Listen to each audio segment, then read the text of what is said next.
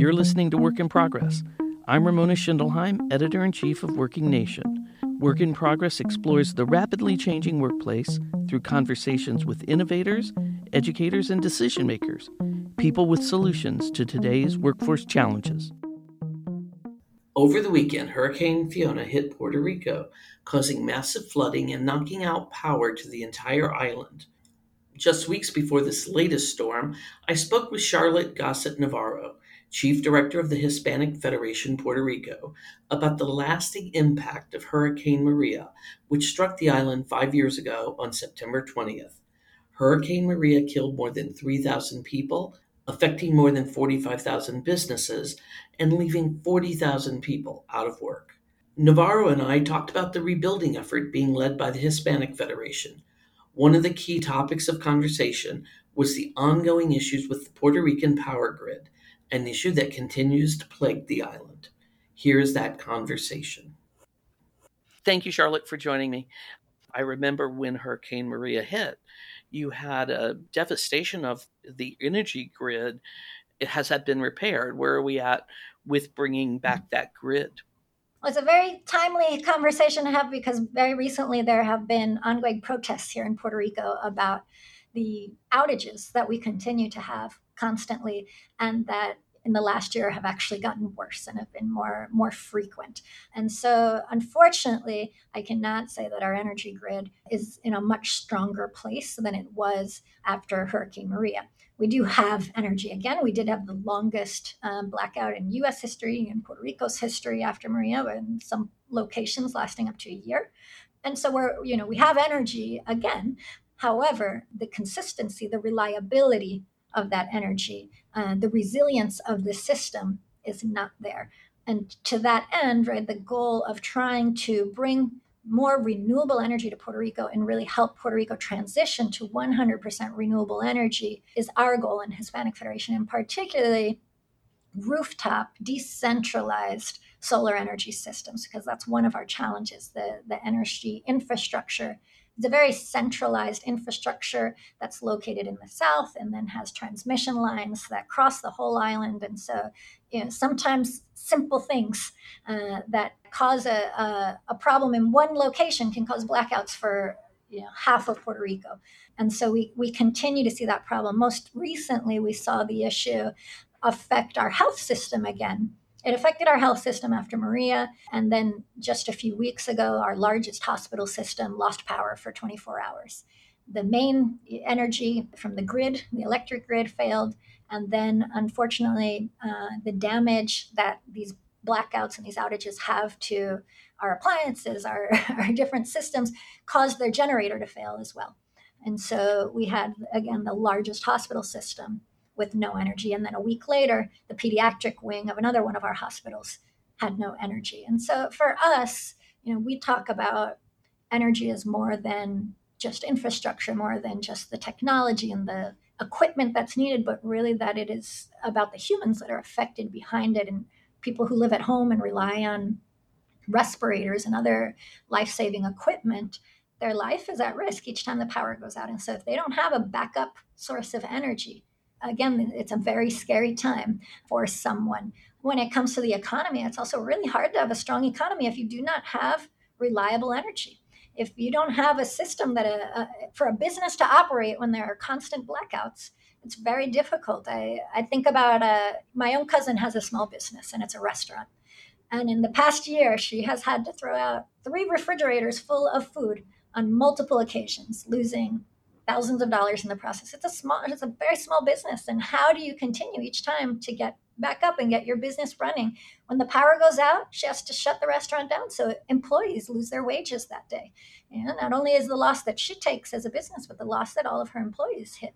And and that's happening, you know, across the island. Our think about a business like the malls. Even the mall doesn't have the backup power. So if the power's out, the mall is closed. Think about all the stores, uh, you know, and and most importantly, think about all of the employees in there. These are low wage employees losing the limited income they have for that entire day. So it, it is a challenge to lift up an economy without reliable energy. And the solution from our end is the renewable energy when it comes to renewable energy again besides what the government is is doing which we think should be more to really prioritize the billions and funds that have come to rebuild the energy grid um, but have not yet made a firm commitment that they will do decentralized rooftop solar energy systems. The nonprofit sector has also been doing quite a lot to push solar energy systems in communities and in um, particularly in vulnerable communities through the work that Hispanic Federation has been able to do in the last five years, uh, we have been able to support the installation of over 250 rooftop solar energy systems from places like community centers, firehouses, small businesses, and then most importantly for us on community health centers to make sure that community health centers can continue to provide services uh, to folks even when there is a, a power outage. Have you had any big energy companies come in to try to work on the island to help or to say, hey, I see an opportunity here, not only an opportunity for us, we're a big company, but an opportunity to help the people there? There have been uh, some companies, particularly in the solar energy industry, that are U.S. based companies. They have members here in Puerto Rico, or there are umbrella organiza- umbrella businesses that then have um, sort of their subcontractors here again in Puerto Rico. So that does exist, um, and there has been interest. I think that you know they see the potential there for that. Similarly, in construction, there have been construction companies that have come in for some of these contracts to do this recovery work. I think, again, the challenge for us and, and from our perspective is that we want to be able to see the small businesses in Puerto Rico be able to take advantage of, of these opportunities. And so, how do we build the capacity of those businesses to scale up? Or how do we shift the way government contracting works in a way that it supports small businesses to be able to participate better? And I think there have been inroads attempted at that, uh, as we saw, you know, what happened in Puerto Rico Federal law requires that. Federal law uh, for the emergency funds, the Stafford Act requires that you contract locally. And so we do want to continue promoting that local contracting, but I do think there, you know, there definitely has been opportunities for larger US based companies to come in, and, and some of them have been able to do that. And some of them do that in a way that then creates opportunities for local small businesses, and, and some haven't. There's also been earthquakes, a pandemic, other tropical storms. So you've been battered for five years. Where are you now when it comes to unemployment and economic development? We're not where we want to be, right? Unfortunately, the statistics in Puerto Rico put us, unfortunately, winning in some areas we don't want to be winning in. We have double the poverty of the poorest state within the United States. We have over 40% of the population that is below the federal poverty level. We have a income a median income rate that's also about half what it is for, for the United States at around 21,000 as our median income per year. And we're having challenges. We have high, we still have higher unemployment than I think we want. There have been some industries that have bounced back better than others, uh, and other industries that have not and and ones where they're looking for workers and can't quite find them yet particularly some of the industries that are needed for Puerto Rico really to to recover. Let's talk about some of the progress that's been made. You mentioned to me before that construction is an area that there's a lot of need for workers a lot of building going on. Talk a little bit about what's going on in that area Puerto Rico had uh, the vast majority of its homes damaged by Hurricane Maria. And so it's been a, a process to try to reach everyone and work on, on repairing their home or rebuilding as needed. Our first challenges were trying to get the funding that was necessary, get those funds from the federal government, uh, which were, were delayed.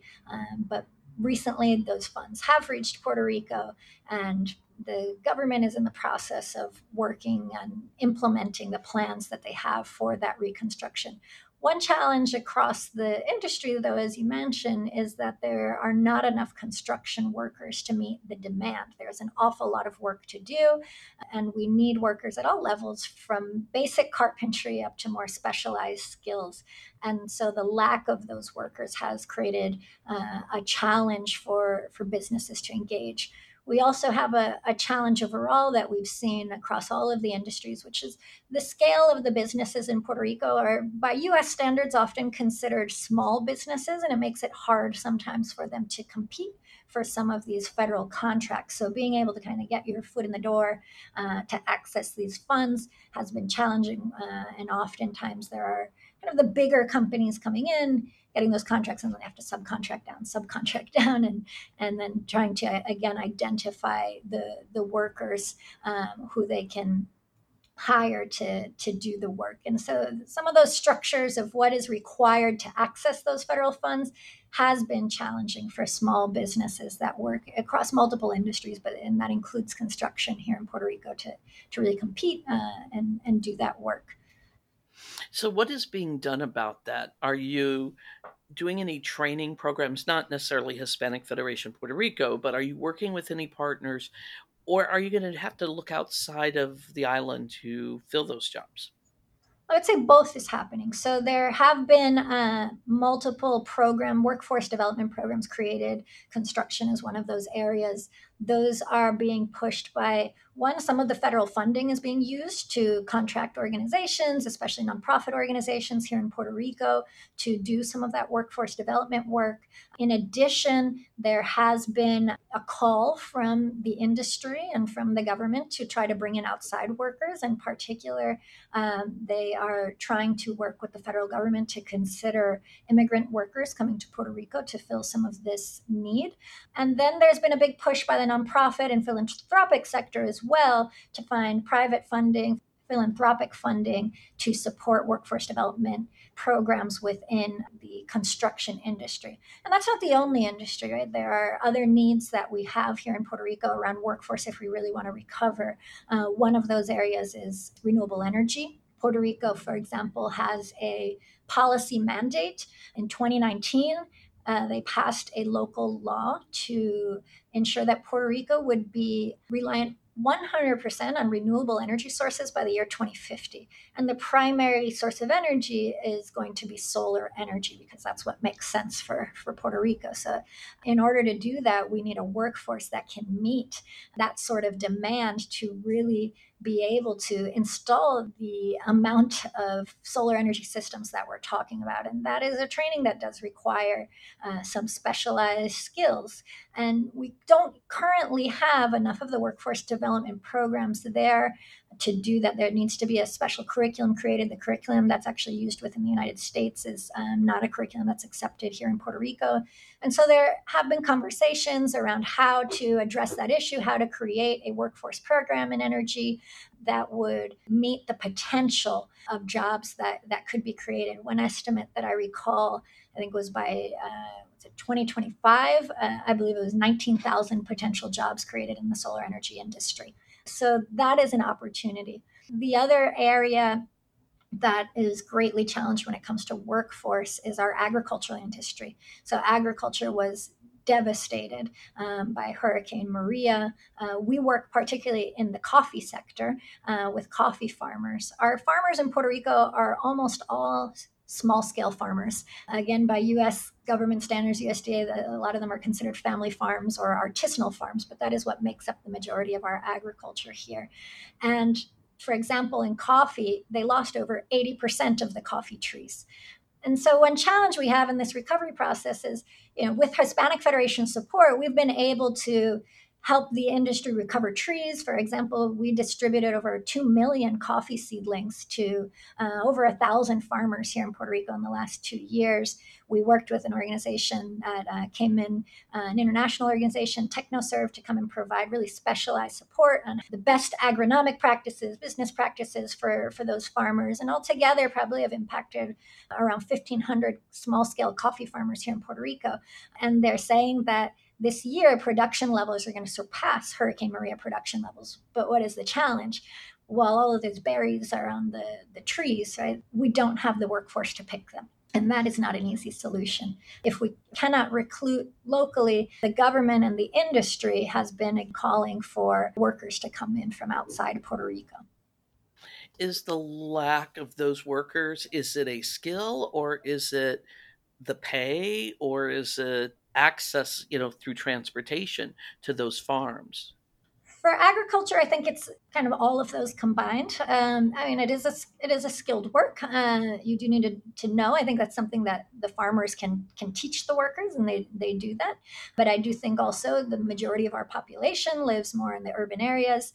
The farms we're talking about can sometimes be you know an hour, two hours, windy roads. We don't have strong public transportation systems, and although most of those jobs pay above minimum wage, they're still not high wage jobs. All of those factors combined, trying to how do you get someone to the location to do what is difficult work?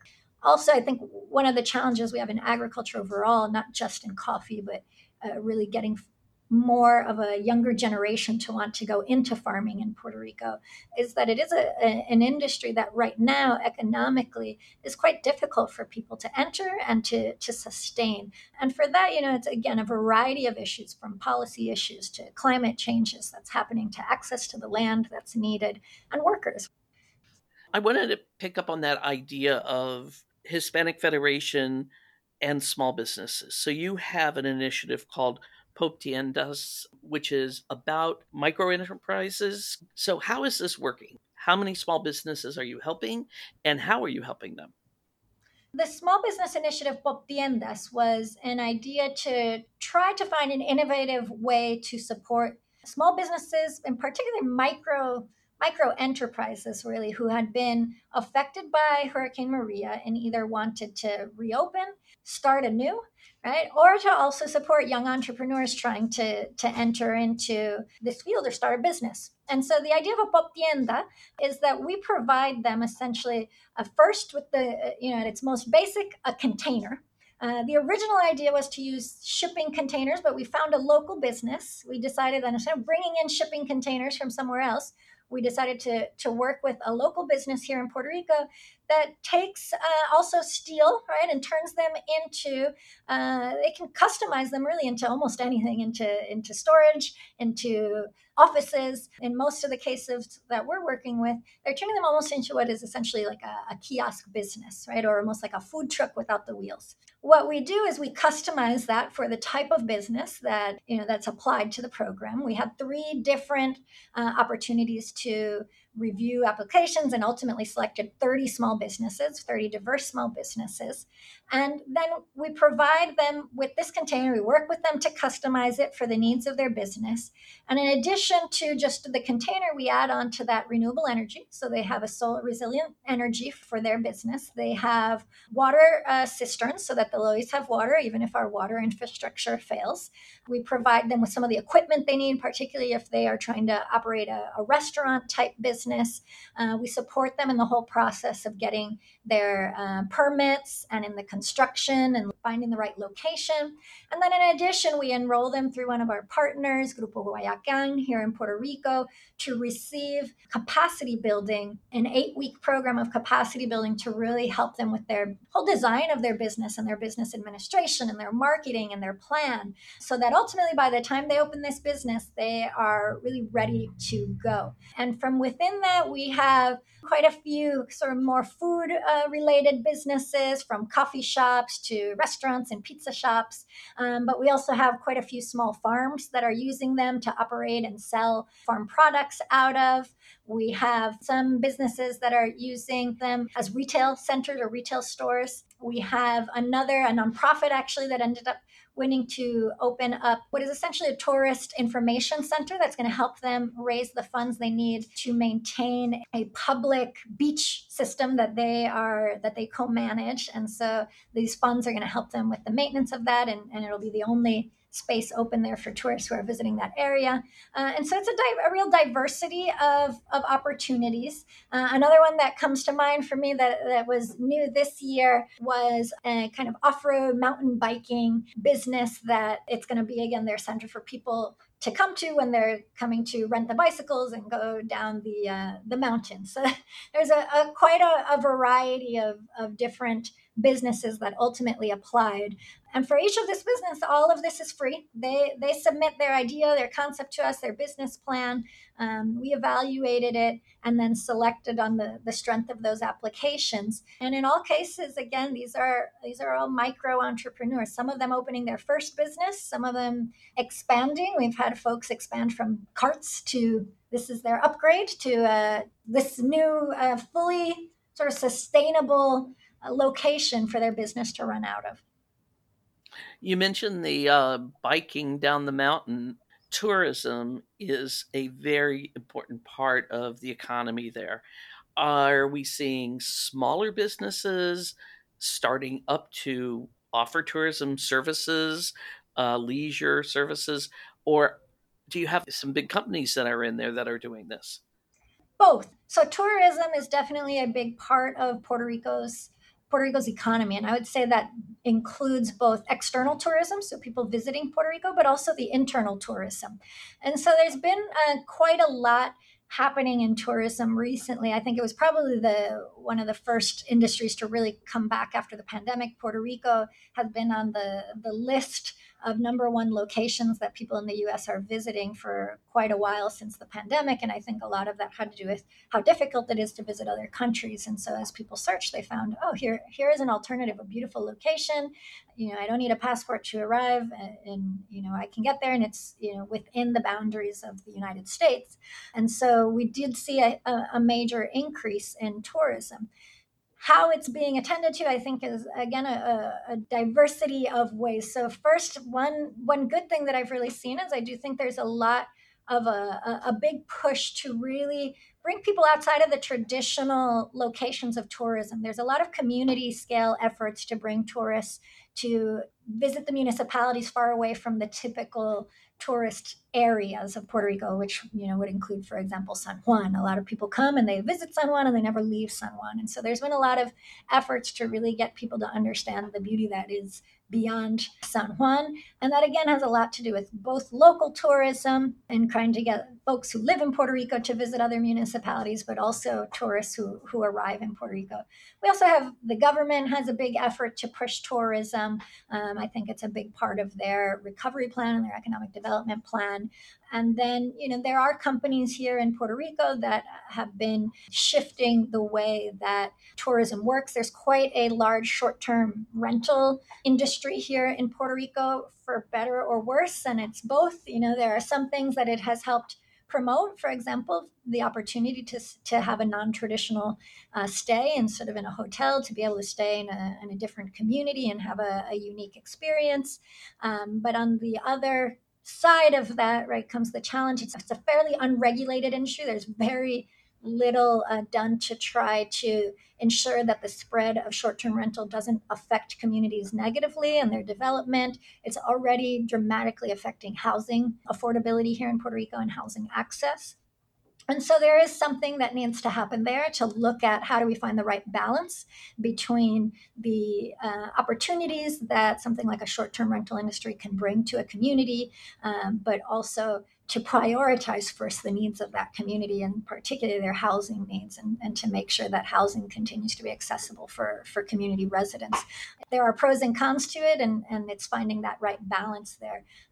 Hispanic Federation is an advocate for equitable recovery, making sure that the people in Puerto Rico are served by whatever comes in. And I think that's a good example is you can bring in tourists, but if it's going to hurt the community, you've got to figure out how, as you said, make that balance. Where do you see your hope? Where do you see the best chance for progress right now? I think some of the good things that we are seeing here in Puerto Rico is that, you know, after a long wait and a long fight, Puerto Rico now has access to the funding that it needs. It is a it, it is creating an unprecedented opportunity for Puerto Rico to rebuild and to do so in a way that is more sustainable for long-term recovery right that isn't just about what happens this moment but how does that recovery how does that economy get created in a way that again supports a true sustainable uh, vision for Puerto Rico in, in all of its senses economic, social, environmental. Another excellent opportunity related to those funding is the issue of this energy. There is a perfect alignment right now of the federal government's priorities for renewable energy, Puerto Rico's local policy uh, that was passed in 2019 to achieve 100% renewable energy, the funds that we now have for the recovery, plus new opportunities that are coming out of the very recent uh, legislation that was passed in Congress. All of these things are aligning to really ensure that Puerto Rico could, if it wants to, if the political will is really there to commit to what the policy says, that Puerto Rico can uh, truly achieve its its renewable energy goals. And I think it's a an economic opportunity. I think it's a, a sustainability opportunity. It, it, would make Puerto Rico on the vanguard of, of, ahead of most other places to be able to say we are on 100% renewable energy and to do so again in a way that also creates that resiliency that also helps reduce our energy costs for families and just makes living here in Puerto Rico something that is healthier in all the ways that you can mean the word health, right? And that it is a, an area for people to prosper for our physical health, for our mental health, for our economic health, our environmental health. What is your own personal tie to Puerto Rico? Were you born there? Did you move there? How did you become involved in this fight for the people of Puerto Rico? So I grew up in New York, but my mother is from Puerto Rico. She actually grew up right down the street from where I live right now. I arrived in Puerto Rico with Hispanic Federation after Hurricane Maria. I moved from New York to help open our office, uh, which this year, you know, along with um, you know, recognizing and remembering what happened with Hurricane Maria, for us, it's also a moment of reflection to look back on the work of the five years uh, of Hispanic Federation, uh, and it's it's been uh, really rewarding to have the opportunity to do that. It's been a, a, positive experience to look back on all of our work, on our collaborations, on the partnerships we've made, on the nonprofits and communities we've been able to work with.